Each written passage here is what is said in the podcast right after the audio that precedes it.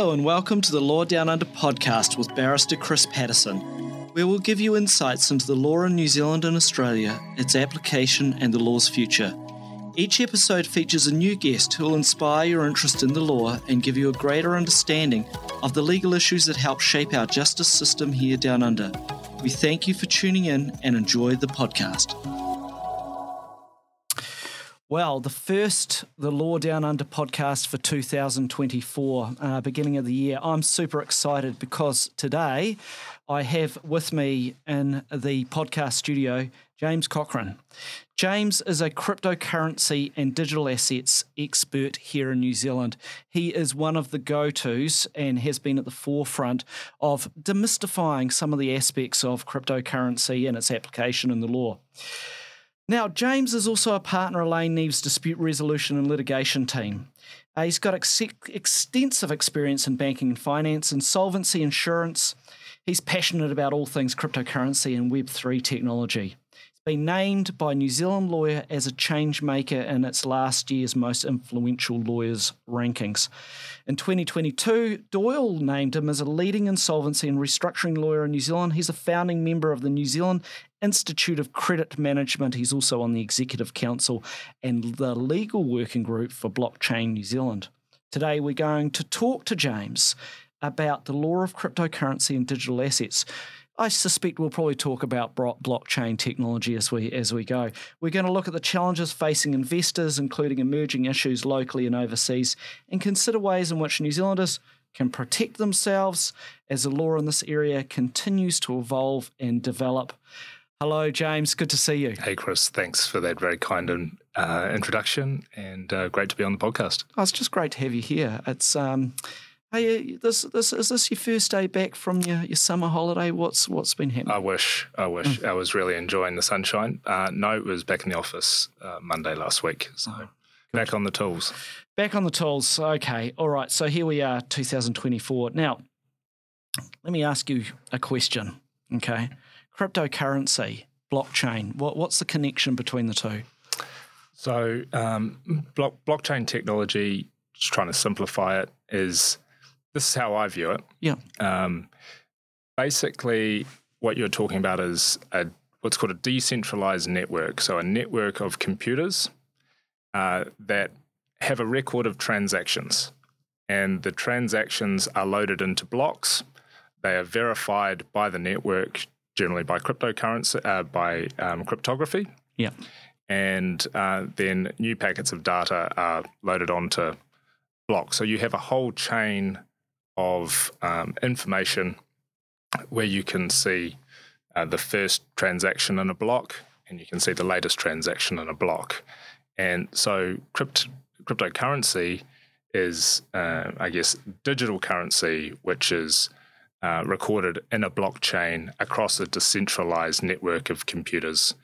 Um, so, um, what why this is unique is because traditionally, when we have um, uh, exchanged uh, money, we've had to rely on centralized author, um, centralized parties. You know, like a a bank or a company to facilitate a transaction between individuals to ensure that they get their their money.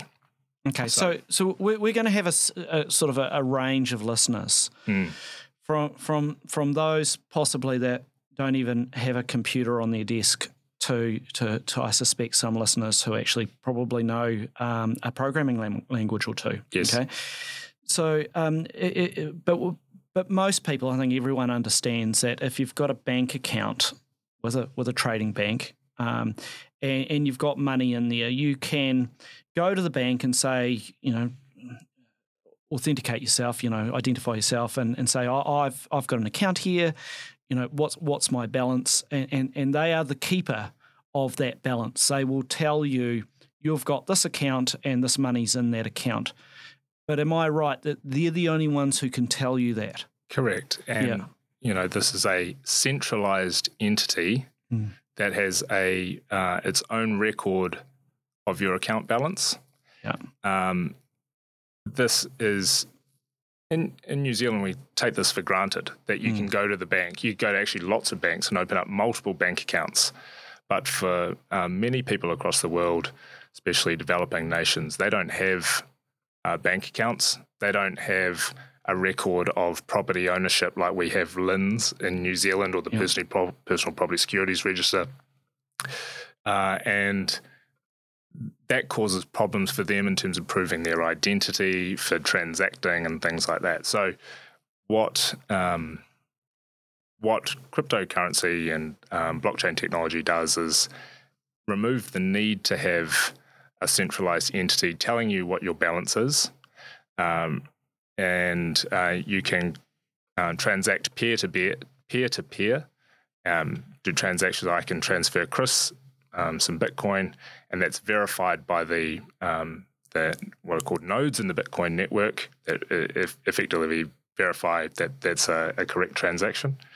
Um, so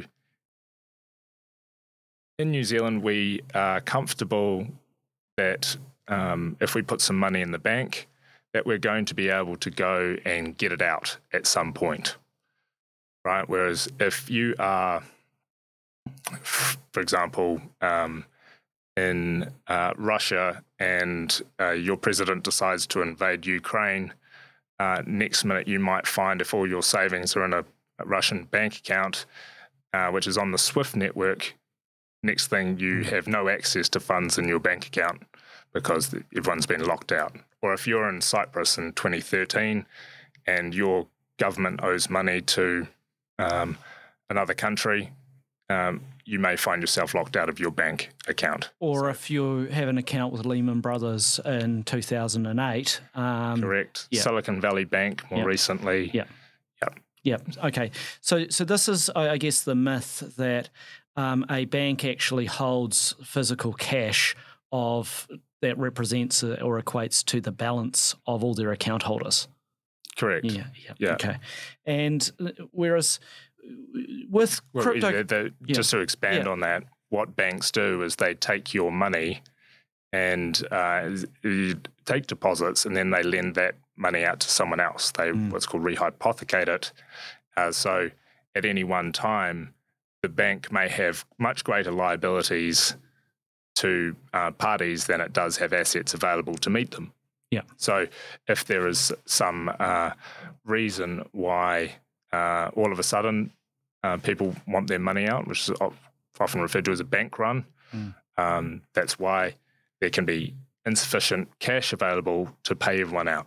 This is what happened in the, um, particularly in the you know the stock market crash in the 1920s. And, and this is the area where uh, here in New Zealand, with our um, central bank setting reserves that the banks have to hold, and the banks complain about it that they've got to hold these massive reserves, and and that's to I guess to ensure stability in our banking industry, um, to avoid you know the risks of of total collapses. Is that right? One reason, yeah. Yes, one of the reasons, and of course our banking industry is relatively highly regulated. Um, uh, when I say relatively, I mean across sort of international comparisons. Um, but there's a lot of compliance for um, banks to operate here, and, yeah. and that's not that's not necessarily a bad thing. Yeah. You know? Whereas cryptocurrency, not so.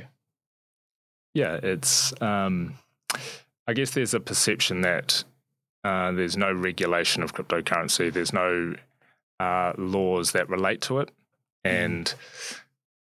Look, that might be true for certain protocols where, for example, like Bitcoin. Mm no one knows exactly who the founder of Bitcoin is. There's no head office for Bitcoin. There's no CEO, board of directors. Mm. Uh, no, it's a protocol across the internet, a bit, bit more like HTTPS, SMTP, you know, mm. those sort of protocols. Um, that type of cryptocurrency is uh, hard, if not impossible, to regulate. I mean, there are arguments um, around at the moment about whether or not Bitcoin is a security or is it a commodity. It appears in the US, at least, that they've taken the view that Bitcoin is treated more like a commodity. Um, but in New Zealand, we have, uh, while we don't have any specific crypto law, we don't hmm. have the Crypto Act 2024, um, we have a number of existing laws um, that could potentially apply. Yeah, there is always this element of trying to shoehorn in um, existing laws into emerging technologies. I mean, you see it. We saw this with uh, the law of defamation, trying to fit that into um, going from mm. what ultimately was, I guess, the you know the printing press to suddenly the World Wide Web. Hey, let's take a little trip down memory lane. Um, so. Uh, Satoshi Nakamoto back in 2008 releases his his white paper. And I, guess that's kind of the start of, of Bitcoin being released to the public. Not not in terms of a, a launch of it, but just its I guess it's more theoretical application. Um, you know, he mines a or someone's mining a, a few million bitcoins back then, but then the the first transaction is in January 2009 when, um, assuming it is Satoshi who's actually doing this or someone who we believe is, sends 10 coins to an early developer called Hal Finney. But then, you know, time at this stage isn't moving super quick. I'm just going to jump on the and sort of the narrative and the chronology mm. to say, and um, you know, the first you know famous transaction. And I, I, I, have been on the phone to Pizza Hut in case you want to give me the Bitcoin pizza. Give me give me ten thousand bitcoins for two pizzas. I'll take five thousand bitcoins for one, which in, was was was was traded. Um, I'll just put this into monetary mm. terms now. Um, today, are you, on, are you on the Bitcoin pizza page on Twitter? That gives you a yeah. daily update of daily what update. it's worth. Yeah. Yeah. So the daily update today, as a, as in the 23rd of January 2024, is uh, 10,000 Bitcoins mm. for two pizzas, uh, equates to 604 million Australian dollars, or 654 million New Zealand. It's it's eye, eye watering, isn't it? it's eye, eye watering. Mm. It's eye watering. So, so this was a, you know, we, are now, I guess, to be fair, we, we, we're coming up to 14 years of of Bitcoin being traded. Its its value just going up exponentially. Um, but our laws haven't really embraced how significant this one cryptocurrency is. And mm. what, what are we talking here? Hundreds of cryptocurrencies now? There... Oh, there's there's probably tens, if not hundreds of thousands of different yeah. um, cryptocurrencies and um, protocols. If you included NFTs in that, which can be you know minted in the tens, if not hundreds of thousands. You know, there's uh, you know, it's probably a bit hard to comprehend. You know, if you go on yeah. a, a, site like CoinGecko, they'll probably tell you there's at last count fifteen thousand, you know, different cryptocurrencies or something like that. Mm. Well, they they just seem to to pop up, you know, on and a they, daily and, basis, and, you know? and yeah. they're not all the same. No, they they can be very different. Um, Ethereum um, went live in July 2015, so just you know uh, nine, you know, eight and a bit years ago. Um, that seemed to offer possibly the first real contender against, well, not against, but as a competitor to Bitcoin. And maybe because of its ability for developers to plug in different function, well, programs, add ins to, to its use, whereas Bitcoin, I, I guess, is older tech. Um, uh, would you think you Ethereum? Bitcoin yeah. is, um, uh, until more recently, it's largely done one thing, and that's do it very simply and very well, mm. very securely.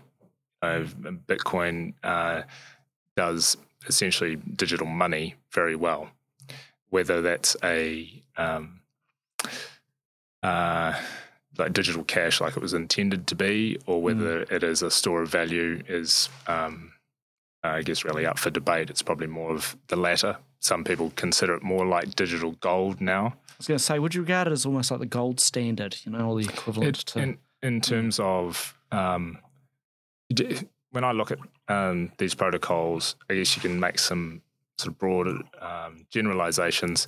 Typically, the older the protocol is, a lot of the time, the more decentralized it is. Um, and the more decentralized it is, often the more secure it is. Um, but you know, something like Bitcoin has uh, never had its blockchain hacked, if if you want to use yeah. that expression. So there's a complete record of transactions from the Genesis block, which is what you were talking about in Yeah. 2009, where Satoshi, whoever he, she, it, they are, Mm. Um, some people suggest it could be multiple people. Some people suggest it could be the CIA. Some people suggest it could be artificial intelligence. Um, quite a wild story. Very, um, you know, there's been a court case about it uh, uh, where a guy was claiming to be Satoshi, um, Craig Wright, but um, that is a protocol that has its blockchain ledger is complete. It's, you, you haven't had any um, third parties being able to take control of the of the ledger and alter it in any way. Yeah. So overall, the, the, the computers that that have access to the blockchain, its ability to verify, authenticate each transaction has kept it secure. Correct. Yeah. And then Ethereum comes along, and Ethereum had um, uh, the ability to do um, different things. It had, um, you know, the ability to do smart contracts, so you could program um, um, transactions and contracts, to, which would auto execute if certain events happened, and that allowed uh, developers to build uh, applications on top of the Ethereum protocol, which are called dApps, um, decentralized applications. And that led to uh, things like decentralized finance, uh, led to uh, people uh, eventually building out um, things like NFTs, Yeah. Um, break us down. The acronym NFT. What does that stand for? uh, non fungible token, as opposed to a cryptocurrency like Eth- um, Ethereum um, uh, or or Bitcoin, which are what, fungible. You know, it's like um, exchanging the cash that we we use uh, in um, fiat terms is uh, what's called fungible. So you can change a five dollar note for a ten dollar note. They're all interchangeable. Um, whereas NFTs are tend to be unique digital assets. Yeah. Okay. So, um, well, some people might appreciate. We'll use a, an example. Uh, let's let's just take a a, a, a unique digital painting. Um, uh, that can be an NFT where you can buy it. You're the only person who who owns that unique digital painting, um, and you can you can trade it if you want to. Yeah, so there's a, a lot of um, uh, use cases for NFTs. So the the artwork or the digital collectible is one of the sort of key or first use cases that we've seen.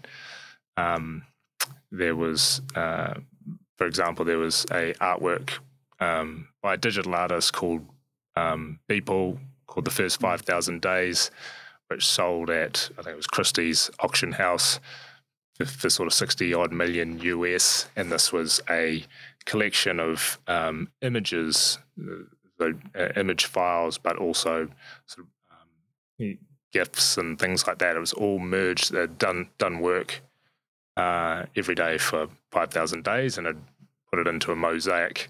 Well, And um, so that, you know, NF, NFTs can in, include within the data packet, this is how I understand. I'm not a programmer no. right? I'm um, I'm a art school dropout who then be- went on to become a lawyer. But um, yeah, so you can have uh, JPEG files, um, movie files, MP4s, audio files, a whole range of digital files, whatever you want to include in it. Um, and but that that NFT is typically unique to other NFTs. Yeah, but isn't this? Sorry, we're now kind of getting into the area of intellectual property, but um, but it's fascinating. I- Isn't the technology of NFTs such a great way of um, validating, verifying, authenticating? Doesn't matter which way you want to describe it. Um, uh, the uh, authenticity of, of of a work, whether it's a photograph, an artwork, whether it, you know it could be a song, it could be you know it could be anything, and, and then being able to then because you know digital things can, are so easily reproduced, Correct. and and then to be able to to to allocate uh, ownership to it on a proprietary level, where where someone can say, "Hey, I'm the owner of this this creation." Yes. Yeah, there's a concept in uh, the traditional art world called provenance. Yeah. That's where you are able to track an artwork back to its original artist to ensure that it's legitimate. Yes. And yeah. um, the um, NFTs in the blockchain, because you can see all the record of transactions, Mm. um, provided there is, you can be satisfied that it is the original artist who who actually did the work. Yeah. Then, um, and that they were the party that minted it. Uh, then you are able to trace that back to to them uh, to show that provenance. And you, the other thing that it does is, as you say on the internet, you can just you know copy paste replicate. replicate uh, indefinitely, but the the blockchain can create that digital scarcity. Yeah. and um, you are able to to show proof that that is a one of one, or that is the first in a collection of ten thousand. Yeah, so it, it, it could have a like a really good legal and, and practical copyright application, you know, in, in terms of someone being able to assert ownership over um, uh, something as being a unique work. You know, they're the, they're the end, or, or they've purchased a, you know off someone a unique work. Correct, and I've I'm, I've described this um, the opportunity for um, particularly creatives and the um, estates of creatives and trusts behind them to as a as a honeypot for future revenue for beneficiaries. Mm. Um, one of the mm, I guess most nota- notable transactions involving an NFT in New Zealand was um, some slides of Charles Goldie were sold by Webb's Auctions. Yeah. Um, and this was, you had the opportunity to buy the physical, uh, I think they were the plates or the slides of Charles Goldie in his studio. And then you could also buy the NFT. You could choose to, if you wanted to, break the original so that only the digital was left, um, or you could keep them both. Yeah. Right. And so, yeah, uh, this is a really interesting time for intellectual property in terms of the digital. Um, I think you know you look at uh, artists like um, musicians. Uh, Kings of Leon have released NFTs that have unique sort of fan experiences that come with their uh, NFT. You know, it might be um, exclusive video content or a unique audio or something like that. Um, maybe a, a specific fan experience. You know, so you're getting like a, um, a bundle of contractual rights when you acquire the NFT that is different to just going down and buying the CD or the vinyl. Yeah. You've got, um, uh, well, Muse, mm, I think, with a last year with the, the first band to do a uh, number one UK album. Uh, that was and that was released as an NFT. Yeah. Um, so yeah. So, and, and this goes back to the scarcity issue, whereas NFTs are enabling um, a, a, a content creator say, I've got something that I can trade with you that no one else can get their hands on. Okay. Um, they, they can't replicate it because the block the underlying blockchain technology that sits behind it will, will, will be able to authenticate that this is one of one or one of 10,000 or whatever number is set up for that purpose. Yeah, correct. And also, you still have the overlay of traditional intellectual property law Yeah. because you will have, uh, for example, there was um, uh, litigation um overseas in relation to um, a particular NFT project called Bored Ape Yacht Club. Um, and the owner of that uh, collection um, brought um, uh, a claim against, I believe the outfit was named Ryder Ripps. They had, Ryder Ripps had created essentially like a copy of the Bored Ape Yacht Club collection. And um, it was, in essence, a, uh, a, a claim that traditional intellectual property rights, you know, trademarks and, and copyrights were being infringed. The argument was that, you know, the the images are all um, unique in themselves, but then there was sort of passing off elements as well. Yeah, uh, thinking about it legally, uh, the, the, the blockchain and the NF, NFTs generally probably provide a more of an evidential, more relevance from an evidential point of view when you've got a copyright or a trademark um, infringement claim, because mm. you can you can say uh, if there's an argument over um, originality or ownership, okay, this is when the tech can be rolled out. Mm. You know, probably needs to be explained by an expert to a to a judge um, that uh, can um, assure a fact finder. Mm that the person asserting, you know, uh, originality or and or ownership is, is actually correct. Yeah, there was um, another case involving trademark. The luxury brand Hermes, Hermes, mm. mm. uh, brought an um, brought a case against the creator of a um, uh, an NFT project called uh, Meta Birkins. So these were, um, I guess, bags that yeah. used the Birkin name, and uh, even though they had included disclaimers that there were, you know, there was no relationship to um, Hermes and mm. and Birkin, um, the the court in that case, I think it was a U.S. jury found that there was, you know, infringement of uh, intellectual property rights. Um, Passing off of of it. Yeah. Yeah. Yeah. Yeah, and, and so ordered in that case for those NFTs to be what's called burned, which is mm. just um, smart contract. As I understand, the smart contract is just uh, it ends, it goes nowhere, and so that's unable to be transferred. Yeah. Okay. So that's just brought to a, a digital death. Correct. Yeah. The the smart contracts are great, um, uh, great piece of technology in a way.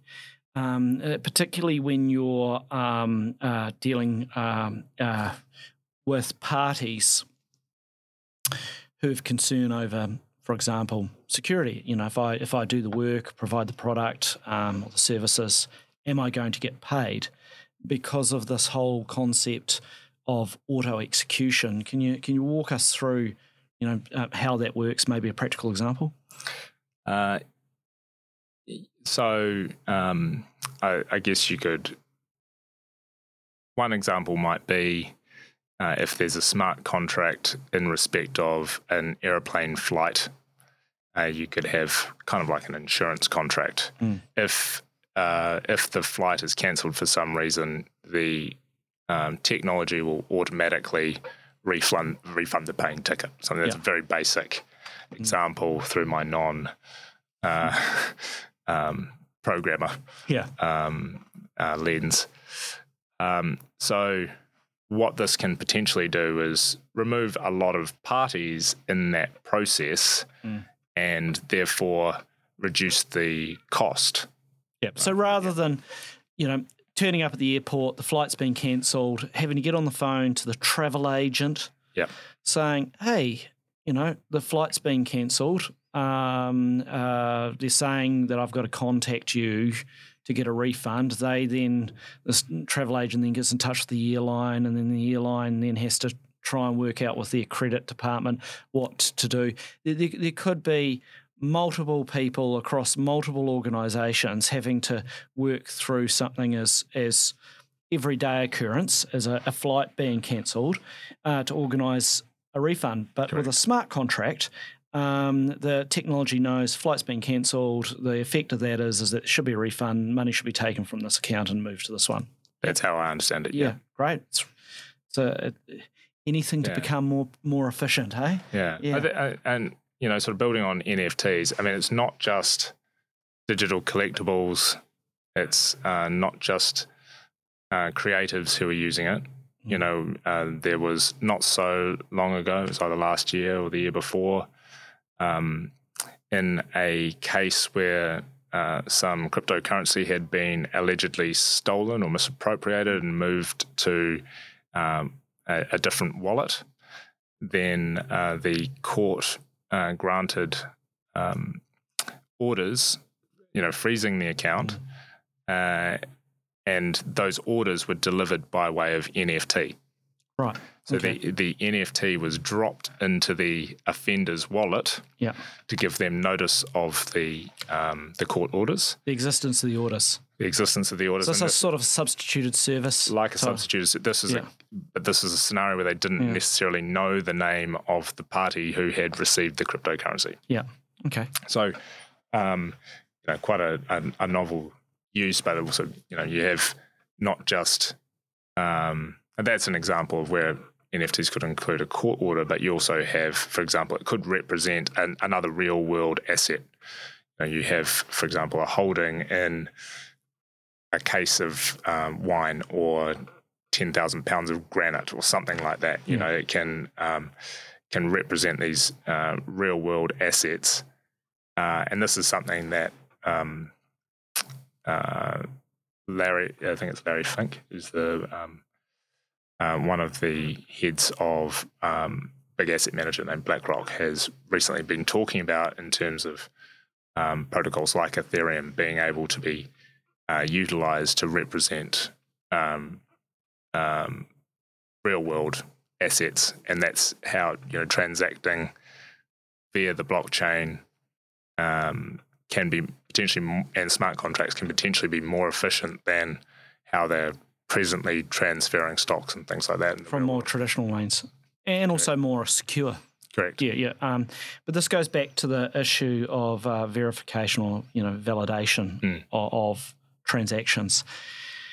Um, let's let's get back to cryptocurrency. Um, sort of let's talk about some of the main actors in it. Um, so we've talked about Ethereum, we've talked about blockchain. So you know we're not too sure, as you've rightly said, who actually created Bitcoin, what created it, you know, etc.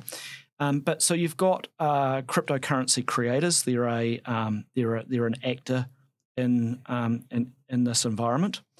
Uh, then we've got uh, exchanges. What, what's a what's a cryptocurrency exchange? What's their role and function? Yeah, so you um, uh, an exchange is like a marketplace where you can um, buy um, different types of cryptocurrency. It might be what's called uh, spot, which is actually trading the actual cryptocurrency itself, Yeah. uh, or there might be derivatives of a of a um, of a type of, of currency. You even have NFT marketplaces where you can uh, trade NFTs. Um, yes, it's a little bit like an online music store where you can go and choose which NFT you like and things like that. Okay, and so how practically, um, this is more for the listeners who possibly haven't delved into a bit of cryptocurrency or NFT trading. How does someone hold uh, a, a Bitcoin or or an NFT? Uh, you know, because it's it's not like a well, maybe it is a little bit like a, an online bank account, but Hmm. it's not like you know having um, you know a, a physical money sitting in a wallet. But let's talk about wallets. Yeah. Yeah, so um, you can have what are, there's a lot of terminology here. Mm. So you can have what's called a hot wallet. Yeah. Um, uh, which is connected to the internet. You can have a cold wallet, which is not connected to the internet. Um, you you can have what's called a, a non-custod- non-custodial wallet or a self-custody wallet, and that is where the person is responsible for maintaining their own what are called private keys Yeah. and passcodes. So if um, And passphrases. passphrases. Yeah. Yes. Uh, so um, that as opposed to a custodial wallet, which is typically managed by someone else. Yep. More often than not, that's an exchange. Essentially, what you are doing is you are um, uh, uh, you are trusting that a centralized entity is going to um, properly manage your crypto holdings. Okay. Well, what happens if uh, one of these centralized entities, like um, Bahama based uh, FTX back in November 22, collapsed, uh, nearly 9 billion US dollars stolen, um, not including the losses for, for others? What you know what what happens then like with with if, if they're holding your cryptocurrency So it's it's a bit like uh, so that I guess to be clear, Mm. when Satoshi wrote the Bitcoin white paper, it was envisaged that um, parties would would self custody. Right. They, they would Yep. have their own wallets, uh, and they would um, uh, and they would be able to control those wallets. So they would have, if they had the private keys, they'd be able to move um, their Bitcoin as they choose. They're not responsible to any centralized entity. No one's able to, so long as you know that that passcode, that seed phrase, you're able to control what you do with with the funds. Whereas if you have your money on an exchange, like an FTX, like a, in New Zealand, we had Cryptopia, Yeah. which went insolvent in And I want to talk about that a bit yeah. later on because that, that's actually a really great example for, for listeners about you know how bad things can go. But Mm. um, sorry, carry on. Yeah, uh, you don't have control. You Mm. are um, more like a traditional centralized banking relationship. You're relying on your bank to be able to, to get your funds out.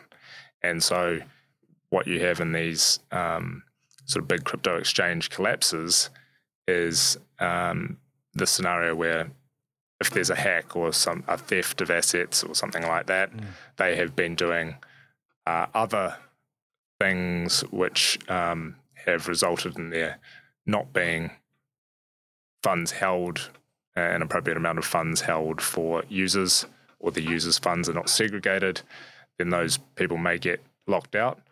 And there's a typically a insolvency process. Um, it might be in the Bahamas, it might be in uh, the United States, it might be in Australia. You know, FTX is one of the biggest insolvencies in the world. might be in Nigeria. Yeah, it's it's it's probably um, it, it, it'd be an um, just an enormous undertaking for the insolvency practitioners in many jurisdictions to to work out um, who the claimants are, are they legitimate, and um, well, also, what, y- sort of yeah, what yeah. what is their status as a claimant in the uh, insolvency?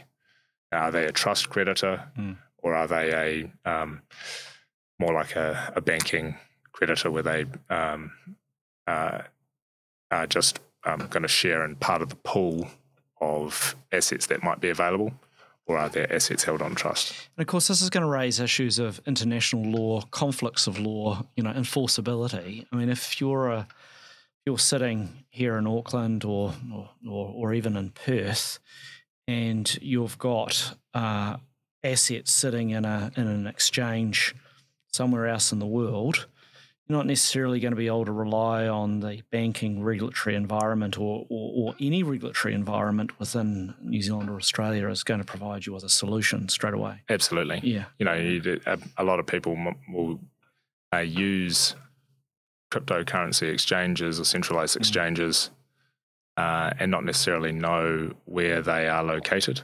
Yeah.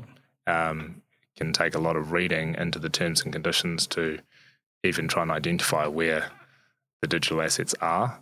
Um, so yeah, there's a whole whole bunch of different uh, laws that could apply. There's there can be um, legal actions in different countries for a particular insolvency. Mm. Mm.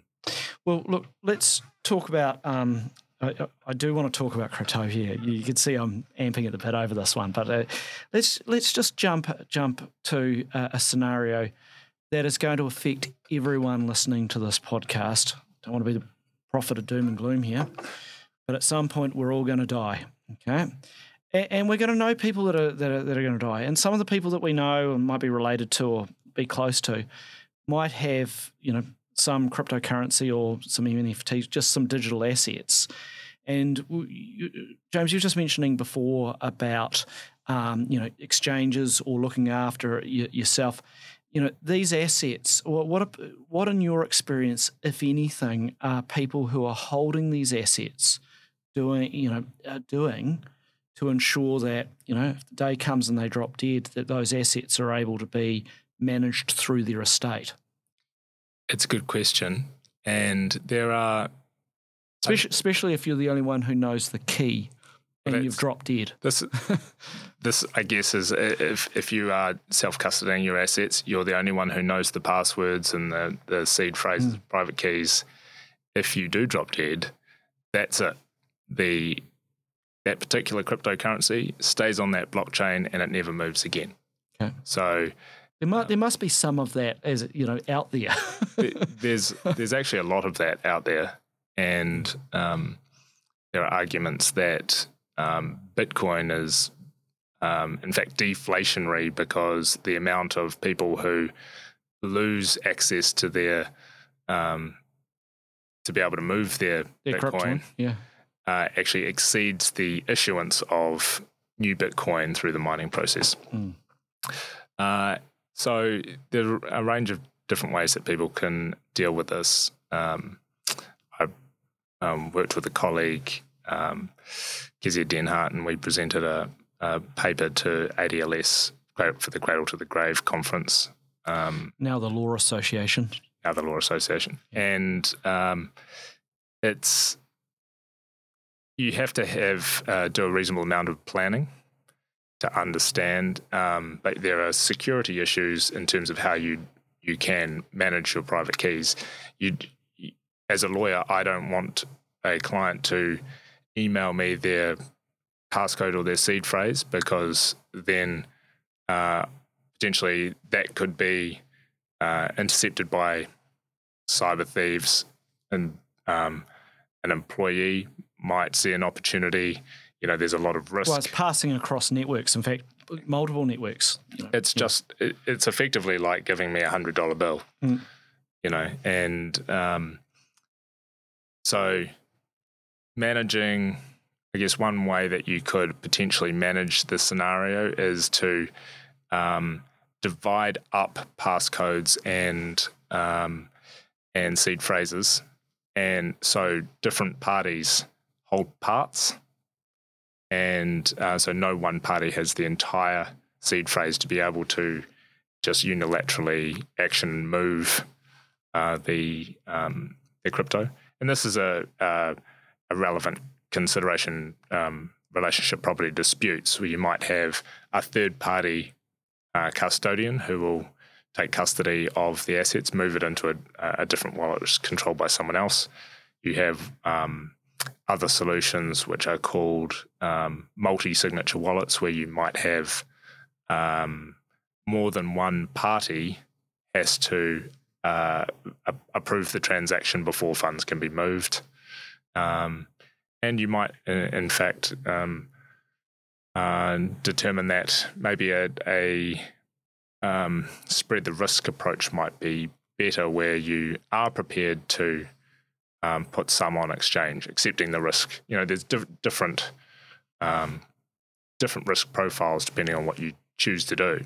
You know, yeah, you might yeah, yeah. you might, might think holding uh, cryptocurrency on exchange with a fully regulated entity like Coinbase is comparatively less risky than holding it on um, another entity like Binance, which is the biggest exchange in the world. Yeah, um, but unregulated.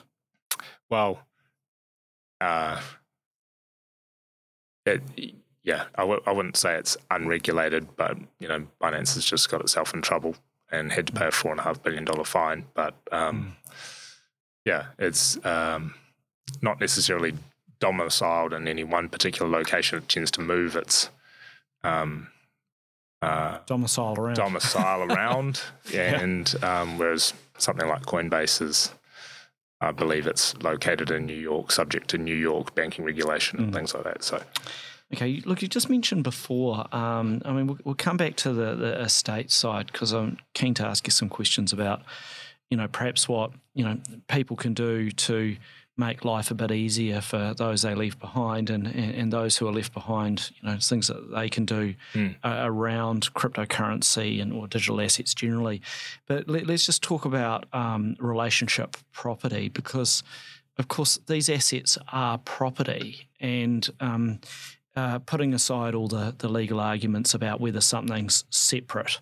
Um, if you have got, I'll just use a simple example during the course of a relationship, the the, the, the parties to it acquire um, some Bitcoin, and then when it comes to dividing up their relationships, you know, the law at least here in New Zealand and and, and also Australia is is a presumption of equal sharing.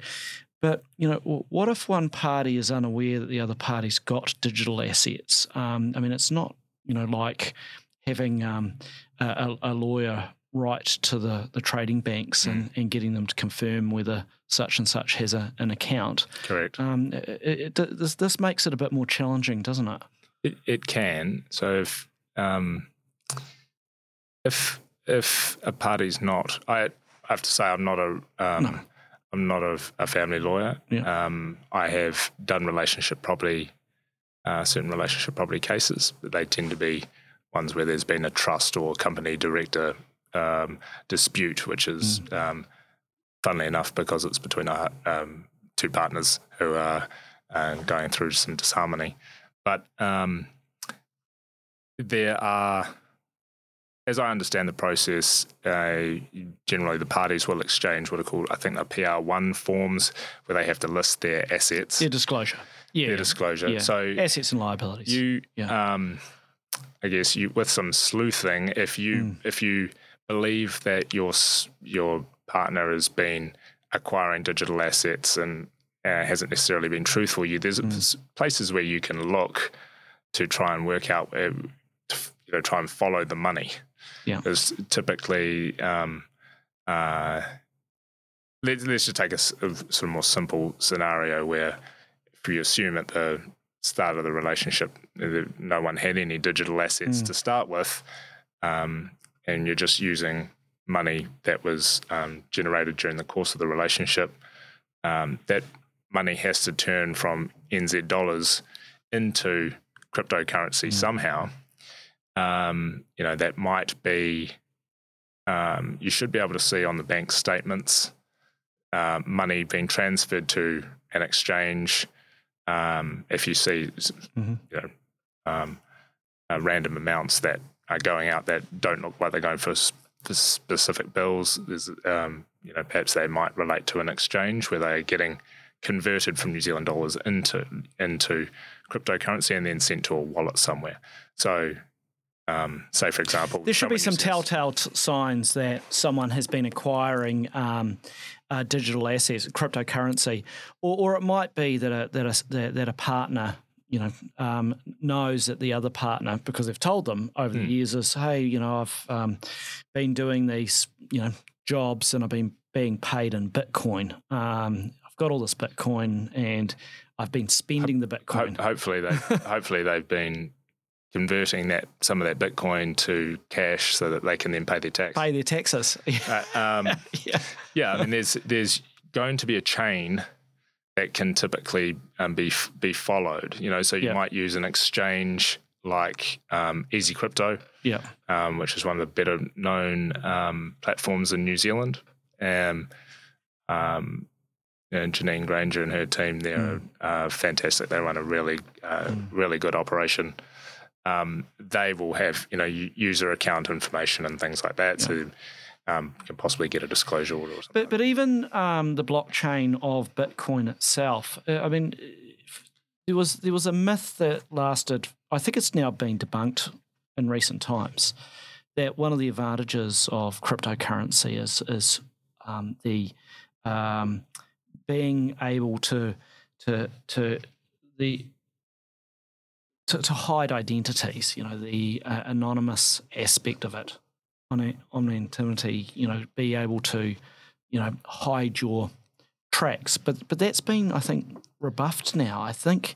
Yeah, um, I mean, it, yeah. It, when you think about when Bitcoin was first started, um, first being adopted, it was used quite heavily by criminals yeah. buying drugs and doing other things Thinking on the Silk the, on the Silk Road. Yeah, you know, yeah, the dark uh, web, the dark web, yeah, precisely. And you can see that there have been uh, multiple seizures of assets, of digital mm. assets, by law enforcement um, in relation to um, investigations concerning Silk Road and things like that. So there's this uh, there's undoubtedly some anonymity, but mm. there is also uh, the ability.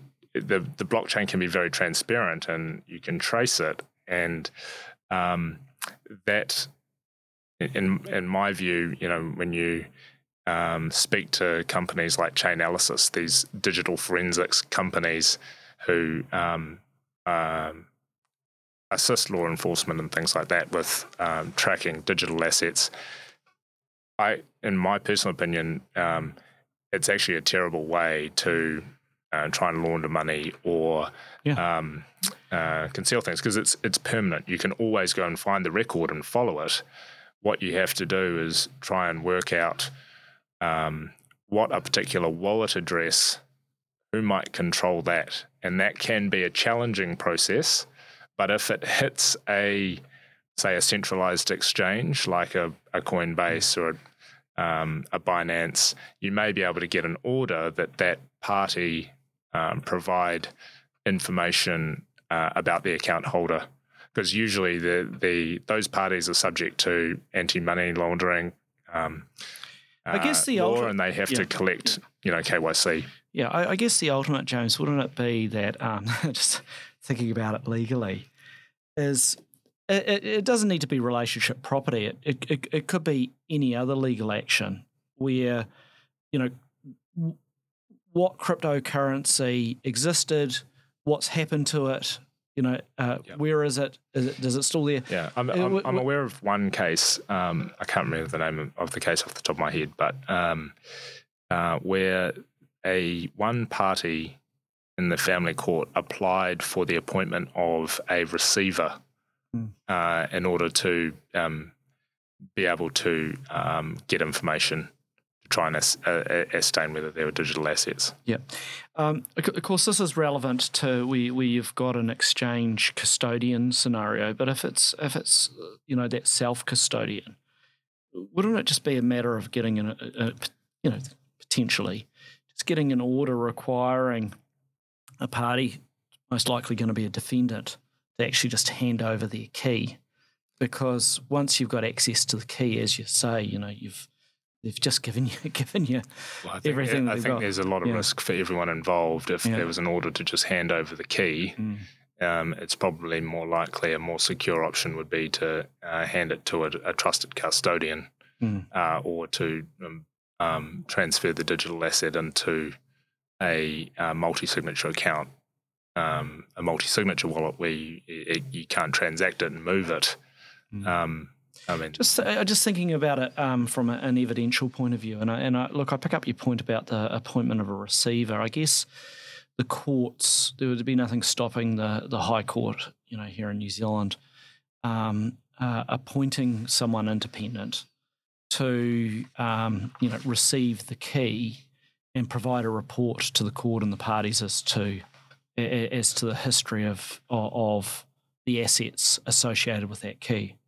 Uh, in in theory, I don't see why not. Yeah. Okay. I mean, it's a risk for that custodian to, Mm. um, you know, to take on. But if they're prepared to do it, I mean, there's some professional custodians, and I think this is something we will increasingly see in um, uh, as the ecosystem for digital assets and the demand for digital assets grows. Is that there will be more custodian services that are heavy regulated, that they might have insurance or um, and it, it is their you know they're not doing other things like exchanging the currencies they are just holding them as Yeah. as a, it's a specialized business it's a bit bit like a, a bank vault or something like that Yeah. Well, look, let's just quickly jump back to um, estate planning. You know, what would what would be your advice to people who were wanting to take a responsible approach to estate planning and they were holding, you know, you know, more than nominal digital assets? Uh, well, there's. Uh, I guess it depends on the um, the the value of the assets. It's always one consideration. How much. Um, uh, Well, let's just say let's just say they're lucky enough to be holding, let's just say, hundred grand in Bitcoin. so um, there It's are not many bitcoins. there- yeah, there- yeah, not uh, just not quite two. Yeah, not quite two. Yeah, They've got not quite two bitcoins. um, um, many uh, hundreds of thousands of satoshis, yeah. um, which are the how bitcoins are broken down. Yeah. Um, there are services like there's a, a great New Zealand company called Everlasting, and they, uh, for example, offer like multi-signature uh, type of estate planning um, services. and that would be a a, a good option. And there's Yeah. obviously a cost of, uh, for that service.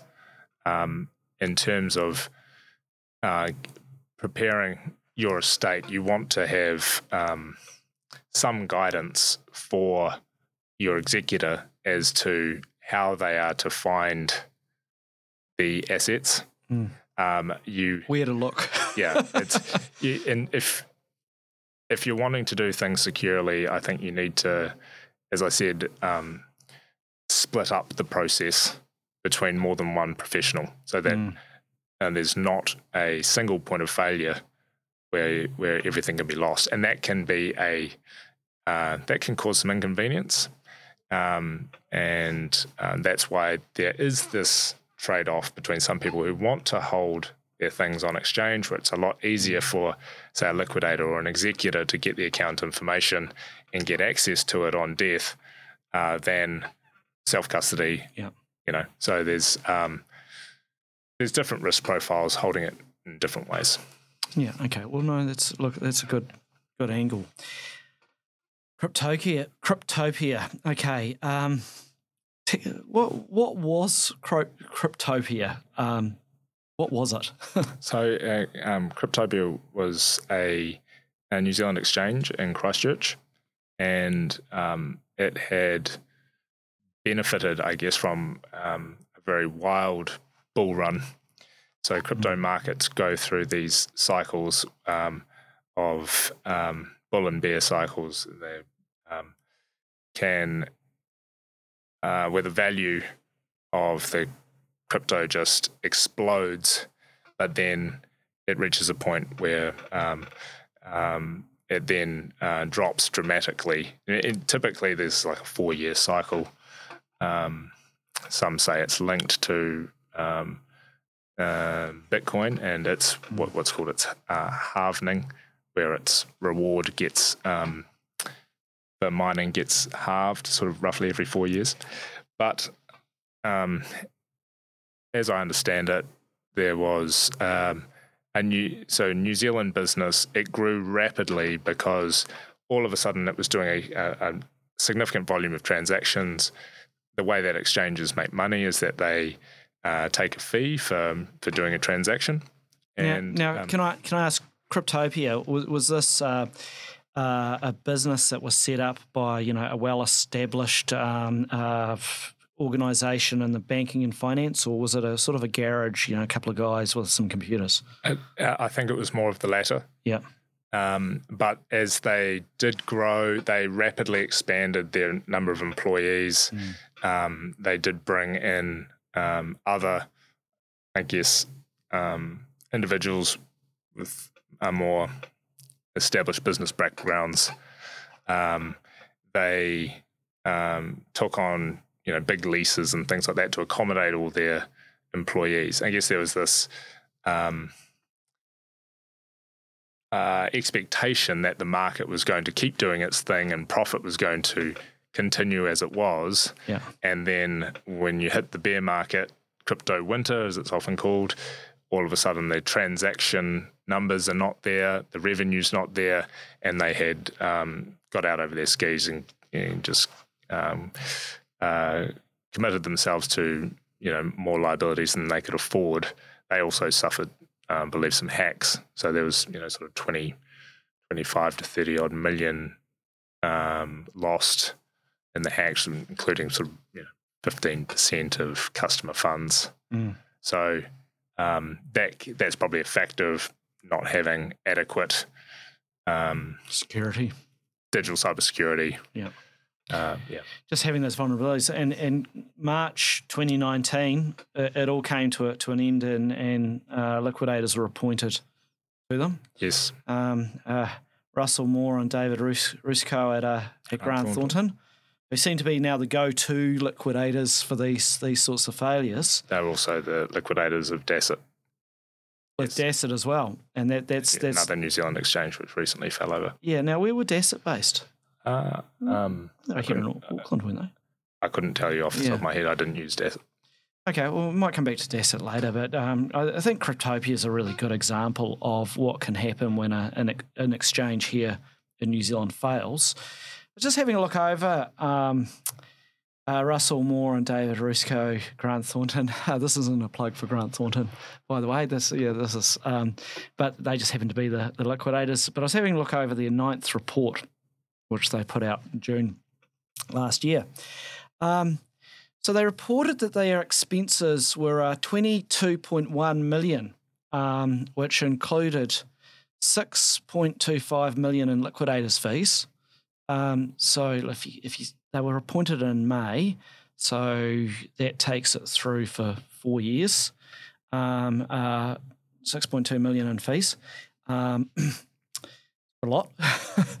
uh, more than 5 million in employee and service costs because of course you've got to keep the, the, the, systems running you know like you you you, you got to keep the computers up and, and going and, and you've got to have someone to i guess operate the computers 3.7 million in setting up and running customer claims portals um, which which apparently they had 94,000 queries i mean that's a lot of remember yeah. um, cryptopia is a global business yeah the, one of the, I guess one of the challenges for the liquidator, and that, that is a, a significant amount. Yeah. Um, I don't know if you have in front of you what the total value of assets uh, that they are managing is, but I expect uh, the legal fees are um, still small compared to the total value of the assets that they are managing. Mm. Um, you know, these assets are incredibly volatile, but you know, if you look at uh, 2019, Bitcoin was probably around three or four thousand US.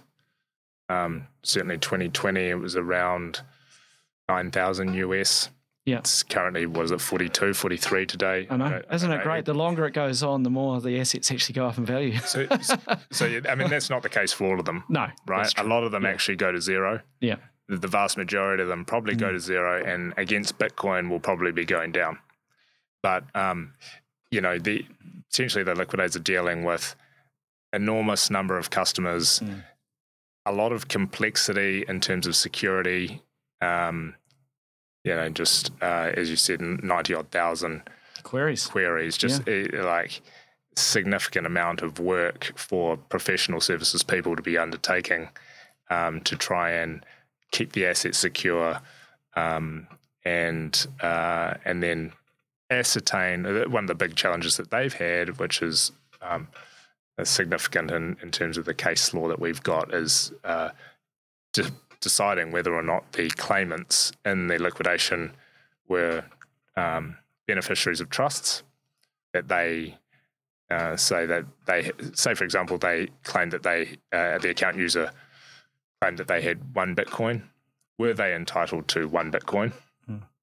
or were they just a um, uh, insolvency creditor um, where they might have a, a, a claim for part of that Bitcoin you know, with the pool of creditors. And and the and the pooling of like if, if if we keep things simple, don't worry about other cryptocurrencies. We'll just say Bitcoin. You know, can they point to the specific Bitcoin that was theirs, that was being held by Cryptopia, or was it in a consolidated pool and and uh, they just all share as as unsecured creditors? So this is. Yeah. Um, what the court had to undertake was, yeah. you know, an analysis. First of all, could could these digital assets be property mm um, and then if they if they could be property, could they be the property that is the subject of a trust? Yeah. And then in terms of what the terms and conditions between the um, exchange and the users was, was that uh, sufficient to create a trust? Mm. And um, so it's you know a pretty significant case as far as crypto is concerned because I, I, believe it was one of the first cases globally which just came outright and said yes this uh, is digital assets can be property and it can be the subject matter of a trust. Prior to that, there was this argument that um, uh, crypto is just mere information. It's just code within a decentralized network, and that's all it is. Yeah. It, do, it, it doesn't have any value. Uh, it's just a series of zeros and ones that, that are being you know, run pa- through. packaged within blocks yeah. on, yeah. A, on a blockchain, yeah. Yeah, packaged within blocks. Um, and, and of course, I mean, there's there's benefit in the law clarifying these matters because these are these are things that were uncertain. Um, you know, they've spent three and a half million on legal expenses, uh, quite a few courts to the trips to the High Court.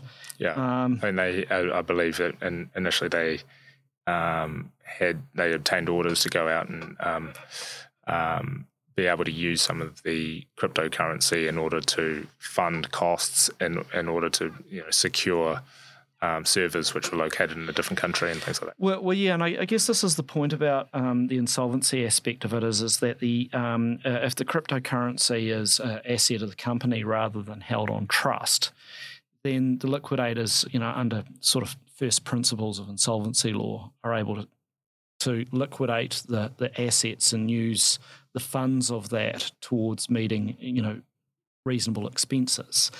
Uh, and that was one of the one of the cases they had last year was was seeking approval from the High Court to liquidate effectively five million New Zealand dollars worth of um, cryptocurrency to to keep it all going. Um, just as a kind of a side note on that, um, there was the um, there was a theft by one of the employees of Michael Glaster, sentenced to nine months home detention for stealing a quarter of a million worth of Bitcoin. Um, of course, the, the cruel irony was he was head of security yes. for Cryptopia. Um, yeah, it's kind of like uh, uh, who's um, who's guarding the guards. Um, but look, uh, apparently, just the, the just going back to the, that court case about getting approval for the five million, um, the liquidators are saying that their reasonable costs and expenses are three hundred fifty thousand a month. Um, it's a it's quite a big undertaking, and I suspect part of it is that classic scenario. Well, this is the first time that such a large exchange in New Zealand has collapsed. So there's a bit of, I guess, upschooling going on on how to to, to try and manage it through. Yes, and um, and look, I think the. I don't know the the numbers off the top of my head, but I know that there are numerous. The the platform was um, allowing exchange exchanges of numerous different types of, mm. of cryptocurrency. Yeah. Uh, so um, you have this scenario where you can have uh, what are called forks in the in the protocol, where there is a differing in view of. Um, so it gets quite technical and, and, possibly a bit beyond my pay grade, but mm. the uh, there's a disagreement as to what should happen with the tech. Should should the protocol stay the same or should it change in some way? And um, what can happen is they can fork the chain so that it's one one chain will um, keep doing blocks as per the original protocol, mm. and then the next one might might change the protocol in some way.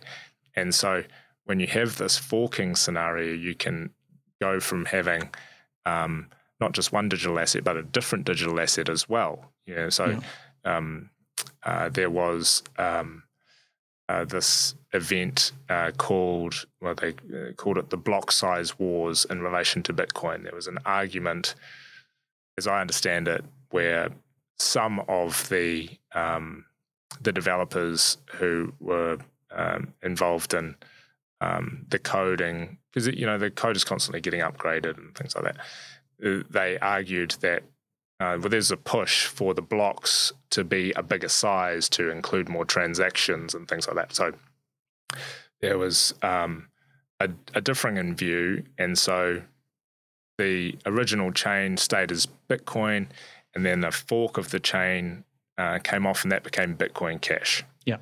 So you have this scenario um, potentially with Cryptopia, and I'm not across the detail, where you have different protocols forking, and then there's having to deal with um, multiple uh, different assets uh, compared to what they originally had.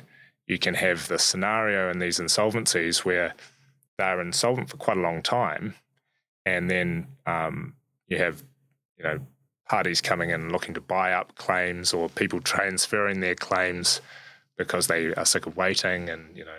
Mm. Then you have issues identifying well, was this the actual, you know, was this a, a, a, in terms of KYC, was this a, the actual account user or is this um, a imposter or impersonator? And um, all of that takes a lot of um, you know IT support and um, uh, yeah. So I, I, mean, I can see how it might seem like an enormous amount of money, mm. but if you are talking about uh, 200, 300 million, uh, it's it's still in order to protect something that was probably 100 million in 2019, which is now 300 million. It's you know I, would be saying it's you know uh, I haven't done any work with Grant Thornton for a long time, yeah. but you know that is a uh, I'd be saying that is uh, money well spent. Yeah, uh, look, I guess it's not just the size of the um, assets that are being having to be managed through during a liquidation. But it's it's probably more the complexity, because I mean New Zealand's had heaps of uh, failure. You know, failure. I mean, just just take for example South Canterbury Finance. Mm. You know, one point six billion um, loss. Um, yes. Bailed out by the New Zealand taxpayer to a large degree, um, but so so having large failures in, in financial services, um, you know, unfortunately, New Zealand you know, has had them. Okay. But the complexity is probably more around the issue of a lot of the account holders are overseas. Um, it's identifying them uh, or even them coming forward. Mm. Um, I, I, mean, I suspect that, you know, by the end of the liquidation, if it ever ends, um, that there'll probably be a, a, lot of unaccounted for digital currency sitting sitting there. And yes. then that's someone's got to figure out what to do with it. Know, mm. I, I think the um, it's been a while since I read the Cryptopia cases, but you know, they I think they are provisioning for that mm. for those um, claimants who may not have come forward or um, where there uh, is um, yeah, it's uncertain who who holds it. Uh, yeah. But you have this really almost unique scenario with crypto that's different to other insolvencies, where you can have a company that at the time it goes insolvent uh, it might um, know, the the value of the claims and the liquidation might um, let, us call them um, 10 million. Yeah. But then because of the way it it can work, it's so volatile, you know, in a couple of years, it could be 100 million. And that company, which was insolvent at the time, actually has a massive excess of, uh, of assets. Yeah. And you know, the, the question is, who does that value accrue to? Does it a, a, accrue to the um, to the secured creditors and the unsecured creditors, and then to the shareholders, mm. or does it go to the account holders? And that's yeah, sort of it's, it's, a great question. Uh, you know, it's um, this a, is, watch the space. This is a reason yeah. why you know we had a um, there was a very significant uh, exchange failure in 2014 called Mount Gox. At the time, that was the biggest exchange uh, in terms of um, market share transactions, and you know that's that's there's been litigation over that for about 10, 10 years. Mm. You know. So, sorry, was that Hong Kong? Mount Gox was Hong Kong based, or was it uh, Taiwan? Japan. It was Japan. It was Japan. Okay. Um, what protections or improvements do you think you know could be introduced in New Zealand? Um, perhaps ones that have look. We're not the only country that is is having to deal with the mm. emergence of digital assets. Um, presumably, other countries have thought about how do we how do we better protect you know consumers and the vulnerable or those that are at risk. Um, have you got any thoughts on on what New Zealand perhaps could look to mm. or, or, models that it could consider replicating? Yeah, so um, I guess this sort of gets back to what we are talking about. Mm. Um, there's no no specific crypto law at the moment, but there mm. are potentially lots of other um, existing laws that could apply. We've got this developing body of case law that's um, uh, applying to digital assets uh, with cases like Cryptopia and, and others. Um, you have uh, lots of existing laws which can apply, like, for example, Property Relationships Act, yeah. um, uh, the Fair Trading Act can apply to influencers or other promoters of um, protocols and things like that. Um, and so, I guess one of the the key challenges that this space has had, and this is a um, something that um, um, I, I anticipate lots of um, governments and regulators are dealing with uh, around the globe is that understanding and getting educated on how it all works is um, a real key challenge. Yeah. Actually, because you've got this technology that's just moving so fast and um, things are changing so rapidly. Uh, it's ca- actually moving through the lawmaking process fast enough to try and keep up with it, but then not making law that is um, too burdensome, you know, too uh, that encourages overregulation, that stifles innovation and mm. things like that. Um, while at the same time is doing enough to protect consumers and ensure security of the financial mm. system and things like that. So, so, so where does the our, our, our financial markets regulations and you know and our financial market um, uh, authority, the, the FMA, yep. Where do they sit in this? Because it seems to be. I, I mean, I think the Cryptopia judgment sort of found that uh, cryptocurrencies are an unregulated financial product. Um, where does the, the FMA, Financial Markets Authority, and our financial markets regulations, where does that sit yes. at the moment with all of this? So I guess there's um, probably the the principal regulator would be the FMA. Mm. Uh, there's also the Commerce Commission who can look at fair dealing, as does the FMA. But then you've also got other regulators like the Inland Revenue Department, the um, uh, RBNZ, mm. uh, because it, you know, it'll um, police uh, as well. You know, um, so the one of the principal issues, I guess, is is a token a financial product, mm. and uh, and as a business that's dealing in uh, crypto digital assets, is that providing a financial service? Um, and so, um, are, are these businesses um,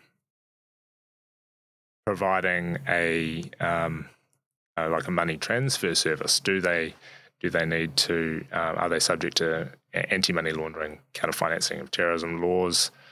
Um, so we do have the um, Commerce Commission uh, looking out for consumers. You've got the FMA looking out for consumers as well. Um, but there's a, a, a, big question about are digital assets a financial product? Are they a debt security? Are they a because in, in New Zealand we've got um, sort of four key categories of financial product: equity securities, debt securities, managed investment schemes, and derivatives. And tokens themselves don't necessarily fit easily into. Um, well, that's too much of a generalization. Some cryptocurrencies won't easily fit into any of those baskets. Yeah. And um, it's a real challenge for the regulators to understand what a particular technology or protocol is, you know, what the promoters and the developers are trying to achieve. And does that fit in the basket of these uh, financial products? Uh, and are they covered then by the um, FMA's jurisdiction. Um, and that is something where the people who are developing them, and you know, they a lot of the time they uh, won't necessarily anticipate that they might be creating a financial product. They're just trying to create some tech that helps them get ahead, or you know, helps uh, create something useful for uh, humanity. So, um, yeah, it's um, we've we've had a um, a parliamentary inquiry into digital assets um, a couple of years ago. This is what, what was the outcome? What came out of that? So we have um, we've recently had a report by our um, just let me find it financial uh, finance and expenditure committee.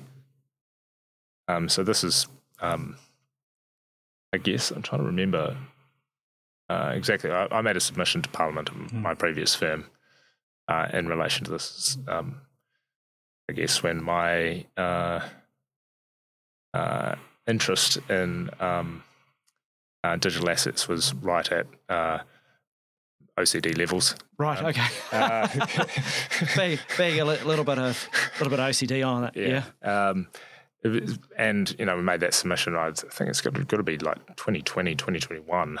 Mm. Um, so there was not a lot of activity for for a couple of years, but um, it was in August the Finance and Expenditure Committee released its report, mm. um, making making recommendations, um, and uh, I guess to summarise what they are, um, um, you might want to speak to Jeremy Muir from um, uh, Minter Ellison or Dr. Alexandra Sims at Auckland University because they were uh, some of the key uh, leads ad- advisors yeah. to the uh, committee uh, for more detail on it. But um, uh, their recommendations that were that New Zealand should adopt a more um, proactive approach to digital assets. Uh, they suggested um, that there should be regulation to boost consumer protection, which is good, mm. and also create industry growth and they recommended that the FMA should be the primary primary regulator. There should be cross agency working groups to work with the industry, edu- educational courses at secondary and tertiary level, directives regarding immigration tax and anti money laundering, etc. I guess there's this um, sort of broad desire to uh, encourage parties who want to develop the technology mm. for the benefit of New Zealand yeah. and um, so that it's these projects are not getting shut down early or wanting to head overseas to a different jurisdiction just where it's easier and less risky for them to do um, to set up what they're uh, trying to set up. So perhaps um, you know rather than just tinker, actually um, introduce a regulatory framework that enables the development of the industry in a in a, in a responsible manner. So, look, just going forward, um, you know, f- for listeners, I'll make this very clear. Here's here's the express disclaimer here: there is no financial advice being given whatsoever. Thank you. yeah. What would... insert appropriate thank the lawyer's disclaimer. yeah, yeah. But um, what would be um, what would be your advice for someone who who perhaps uh, is, would like to get into cryptocurrency or already is in, is involved in cryptocurrency in terms of things they could perhaps look at doing to protect themselves a bit more um, to ensure that you know their investment or you know or, or their foray into crypto um, isn't as, as as as high risk as it as it could otherwise be. Like what what things could people do? It's um, it's a good question. It's a really good question. One of the things that um, when I first got into the subject matter, um, someone said to me, um, what, you know, while you've got this industry that started off full of scammers and you know just being used on dark web and Silk Road, it is moving really rapidly to um, uh, being more integrated in the mainstream. Um, you have uh, enormous institutions, as I said, like um, huge asset managers like BlackRock, Fidelity, uh, all coming in to um, where they recognize that there is demand for um, digital assets and they are trying to provide a, a product to help um, meet the market. You know, mm. this is these are funds where um, potentially pension funds and and um, uh, other you know funds that haven't, you know, like a KiwiSaver fund that previously, because of the way that they're constructed, haven't been able to invest in digital assets for whatever reason. Mm.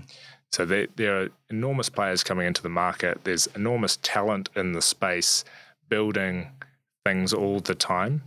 Uh, there's enormous opportunity with these um, markets. And um, so I think one of the, the things that um, I was told if you are going to invest, um, you should assume that there are lots of scammers around. Yeah. Um, it's not like dealing with centralized entities like a bank. You know, as um, be very careful.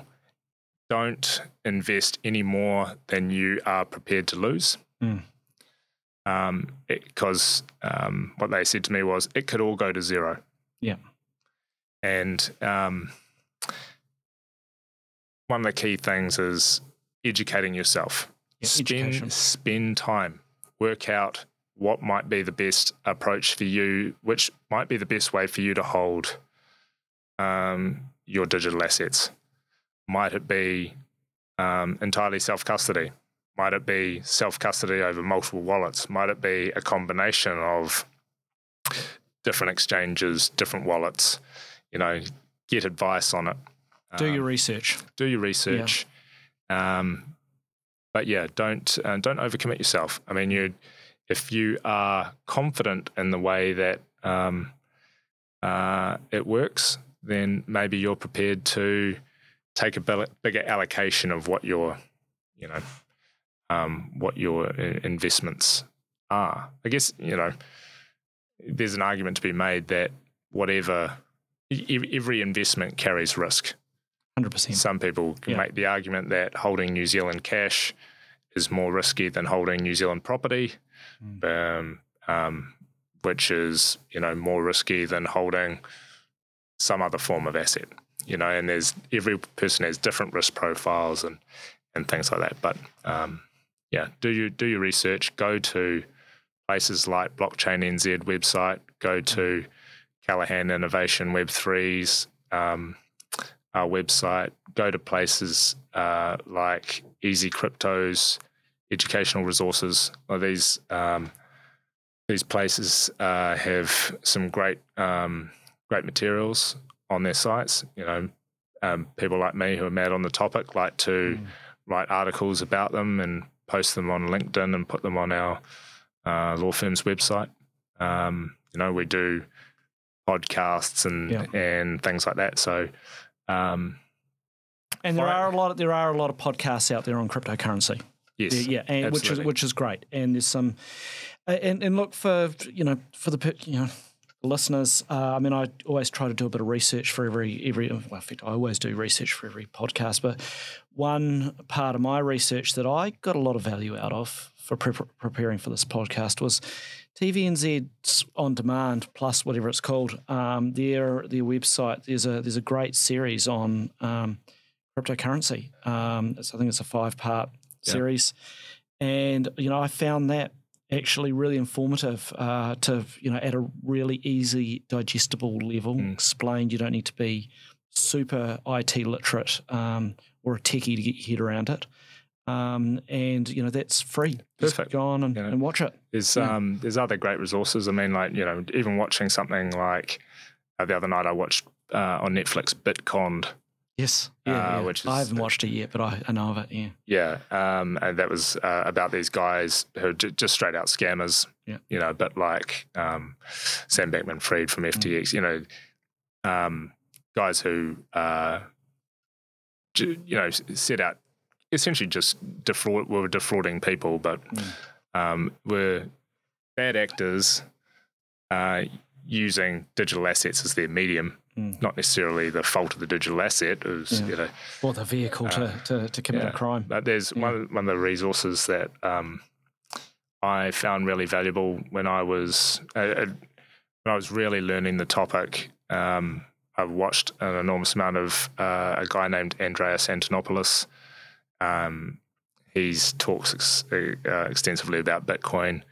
I watched. Um, there's a whole bunch of free uh, lectures for MIT where um, uh, a guy named Gary Gensler, who's now the head of the SEC, who is one of the people trying to regulate crypto assets um, globally. He is teaching uh, his MIT class about digital assets about 10 years ago. Um, you know, f- and still relevant today. totally Yeah. free. Yeah. You know, um, um, amazing resource. But there, yeah, it's um, identifying uh, those because now, when I started really looking into this, there was plenty of information about the topic online and in books, but there weren't that many books. Um, and since the the last bull market, there's just been an explosion in the amount of resources. So it, I, you know, it can be a real challenge listening, you know, trying to work out well which is a good resource to listen to and mm. who is just a scammer who's you know essentially pumping their own bag of some particular snake uh, oil. Yeah, exactly. You know, yeah. and and this is part, something that's probably going to scare a lot of people off. You know, you have someone like Sam Bankman-Fried who was, you know, this um, almost like a Wall Street poster child. Came from Jane Street, he's mm. uh, which is a, um, you know, a, uh, I think they were called a prop trading firm. You, he has, you know, his parents were um, both university professors. One may have even been a law professor. Mm. Uh, and then he's you know stealing billions of dollars from customers, and um, you have this scenario where that's going to scare a lot of people off. Having some awareness and being nervous about certain things and um, being cautious is is actually good in this space. Yeah. Um, and you know, there's been a lot of regulatory action, particularly overseas, by the SEC, which is designed to, I guess, clean up the space, encourage people who are developing and um, you know, making protocols uh, to um, go through legal channels, do things, uh, you know, with appropriate disclosure and things like that. So, um, yeah. so be careful, be cautious, do your research. Absolutely. Okay. Yeah, right. and and you know, if you're, I'm not going to tell you what to allocate to, but um, generally, you know, you've got the um, the coins that are bigger market cap. So um, and to, to, if the total crypto market is something like 1.2, I, can't remember what it is, um, 1.2 trillion maybe. Trillion. Yeah. Um, Bitcoin is the biggest share, is the biggest market cap, um, and then Ethereum is is next. You know, those uh, protocols are, um, and those tokens are going to typically have been around longer. They've been um, going to be more secure because you know if it's like Bitcoin, it's been under constant cyber attack, you know, for nearly 15 years. Yeah. Um, they're also the most liquid, so that you know you you're going to have a there's more chance of having a buyer if you're going to go there's out. More, buy, there's more trading going on. More trading. Yeah. You're going to there's if you're going to go out and buy some rare NFT. Mm. You know, um, there might be only a handful of people who will buy that, so you might not be able to sell it straight away. Mm. Um, uh, so, a lot of factors to take into consideration. But um, is, is there a role to play because neither you and I we, we're not financial advisors, and we've given no financial advice today. Not at all. Just education. Uh, just education. Um, but is there a role to play in, in New Zealand, do you think, for um, you know, licensed financial adv- advisors to, to, to get into the space? Oh, absolutely. Mm. I think it's um, you know with um, the approval of what we had recently, the approval of the hmm. Bitcoin spot ETF, yeah. which is uh, an exchange traded fund for Bitcoin. You had um, all of these really large asset managers um, saying that there needed to be um, a vehicle in the United States market where um, where people can own units in a fund that own the underlying Bitcoin. All of those um, uh, sort of products, and and that you know there's there's demand for it, and um, yeah, the more that um, these big institutions come into the space, the the I guess the more confidence people can have. Well, they'll bring their own disciplines into it. Of um, course, and they, you know, yeah. you know, yeah. these these they are professional asset managers, uh, and um, there are going to be financial advisors who are going to have their clients who say I would be interested in getting some Bitcoin. They're going to have to understand, you know, well, if the biggest asset managers in the world are now interested in this product and these products are available. Mm. Uh, should I be allocating some? And uh, so there's a big opportunity for financial advisors to give advice in this space. And um, yeah, I, I, mean, when you, you look at the rates of adoption of mm. digital assets, and some figures that I've read have suggested that the adoption of digital assets has been sort of greater than the adoption of the internet in the 90s. You know, it's trending up. Um, looked at some figures recently, and something like 7% of New Zealanders hold digital assets. Most of those tend to be younger males. Yeah. They tend to like a bit, um, bit more risk. Um, And, yeah, it's- uh, that yeah. that that um, that those demographics of ownership and um, use by individuals, but also use by mainstream businesses who want to do you know VIP um, consumer rewards and things like that, Mm. uh, is only going to increase. I, I you know the Coachella Music Festival was using NFTs for for VIP um, ticket holders. I understand, don't hold me to this, that uh, Starbucks loyalty programs with their coffee stamps are actually NFTs or done via blockchain technology. So you're you're going to see. My bet is there's going to be a lot more adoption. More uptake. I mean, Yeah. it's it, it's it's a little. Well, perhaps we go go back to the internet. I mean, you, I I've never really heard anyone say, "Oh, look, I've just decided I'm not going to use the internet anymore," or email, or even more extreme. I've never heard anyone say, "I'm, I'm over money. I'm not going to use it anymore. We don't need it." I'm going totally off grid. Go totally off grid. Hey, James Cochrane, this has been a fantastic, uh, fantastic podcast. Uh, yeah, it's been great to have you here as a guest. Thanks, Chris. I've enjoyed it Um, It's we've covered a lot. a lot. Yeah, we have. Yeah, we've covered a lot. So there's been a lot covered. Uh, I guess in many respects, it just shows that this is a big topic. Uh, there's a lot to cover. Uh, it, it it has its application in law, and it's going to continue to do so. So, hey, look, thank you for joining me, and um, yeah, great way to kick off the kick off 2024. Thanks, Chris. My pleasure. Cheers. Thank you. Thank you for tuning in and listening to this episode of the Law Down Under podcast.